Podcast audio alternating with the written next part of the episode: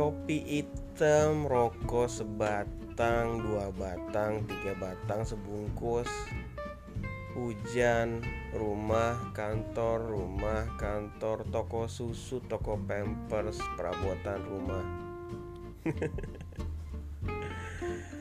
Itu adalah hal-hal yang bakal gue bahas dan bakal gue share ke kalian yang mungkin juga ceritanya sama sama yang kalian rasain seenggaknya kita bisa ketawa-ketawa bareng dengan kelucuan-kelucuan itu sebagai bapak-bapak indie kenapa bapak-bapak ini karena dibilang bapak-bapak gue belum mau karena gue belum tua.